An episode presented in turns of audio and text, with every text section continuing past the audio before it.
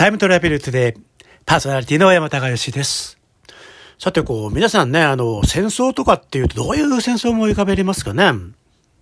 こうやっぱりね、あの、こう、第二次世界大戦とかね、まあ、太平洋戦争とかね、まあ、こう、そういうのをね、こう、授業で習ったりね、話で聞いたりするんですが、こう、個人的に一番、うん、戦争だな、っていう思い入れが深いのが、やっぱり子供の頃にあった、こう、ベトナム戦争なんですね。えー、祖父はね、あの、太平洋戦争に従軍してましたんで、まあ、それはね、こう、まあ、終わってからまだ20年しか経ってないんで、こう、個人的に、こう、近い戦争だったんですけどもね。やっぱりなんかまだ世界中に戦争が行われてるっていうのが、やっぱりこう、ベトナム戦争が一番衝撃的だったかなと思うんですね。で、ベトナム戦争ってのはね、あの、1964年にトンキン湾事件というね、まあ事件があって、まあ翌年アメリカの爆撃、まあ北爆が始まって、えー、前回取り上げましたがね、1968年に北ベトナム軍の、まあ、テト攻勢というね、旧正月を狙った攻撃があって、まあ、この時から、いわゆるこう、まあ、アメリカとベトナムのね、力関係が逆転しましてですね、えー、まあ、翌69年には、アメリカ軍はベトナムから撤兵するというこう決定が下されるんですが、しかしこうずるずるずるずるずるずるずるずる戦争が続いて、まあ、結局73年に最終的にアメリカ軍は撤兵。え1975年、サイゴンがですね、北ベトナムと、そしてまあ、南ベトナム解放戦線、通称ベトコンによって陥落して終了する。まあ、足掛けね、10年ぐらい続いた戦争なんですね。さあ、このですね、和平交渉が始まった1968年。まあ、ここからですね、アメリカは、まあ、なんとかね、こう有利な条件で撤兵しようと。こういうことでいろんな作戦をするんですが、まあ、そのうちの一つでですね、まあ、ホーチミンルートの遮断っていうのがね、あるんですね。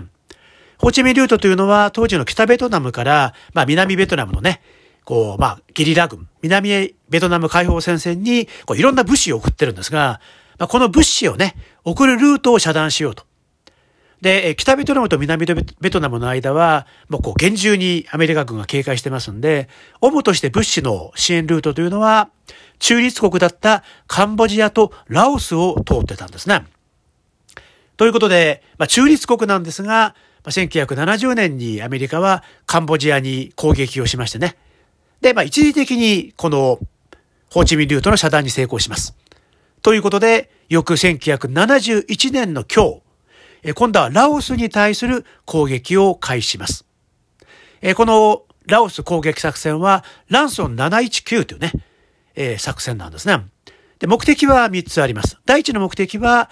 この、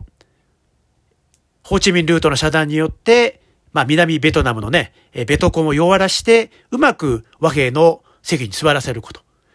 2番目はですね、このホーチミンルートを遮断することで、えー、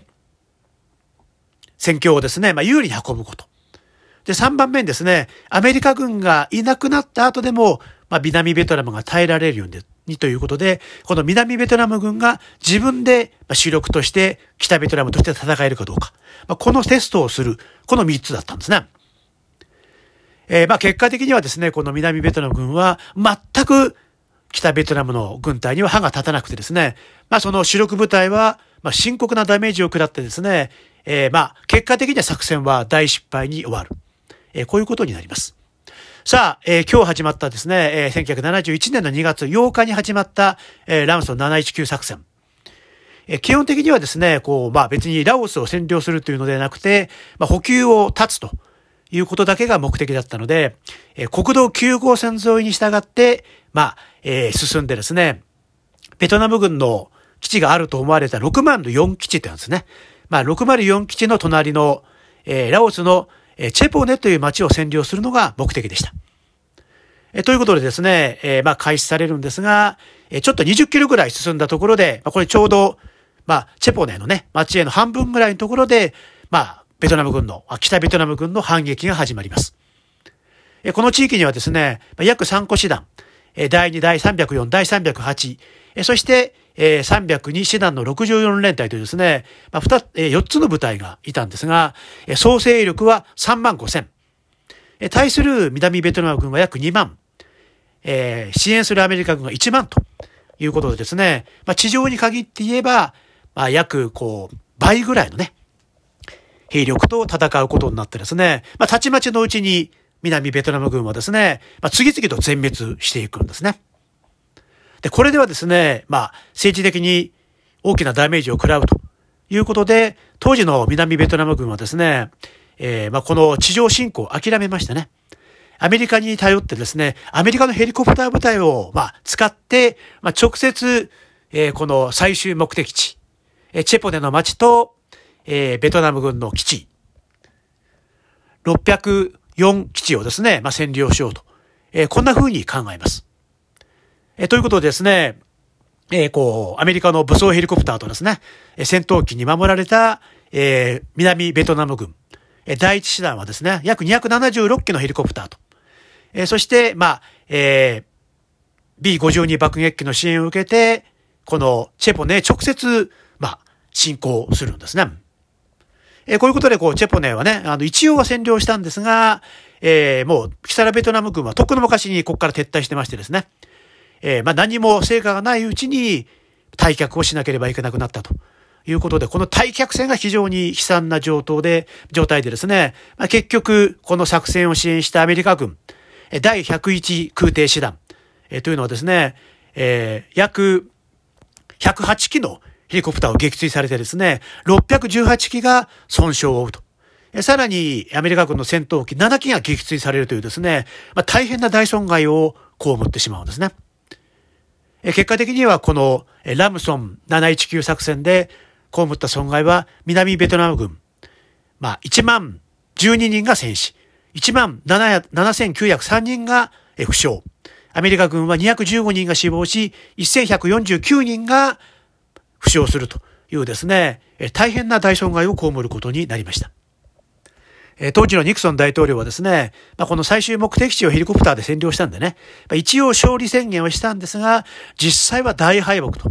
いうことで、二度と南ベトナム軍を主力とした作戦は行われなくなったわけですね。このランソン719作戦で、ラオスを、まあ、ラオスのね、えー、ホーチミンルートを遮断することに失敗した、え、ことによってですね、え、結果的には、アメリカ軍はですね、この戦争を有利に終える、まあ、そういう術を失ってしまったんですね。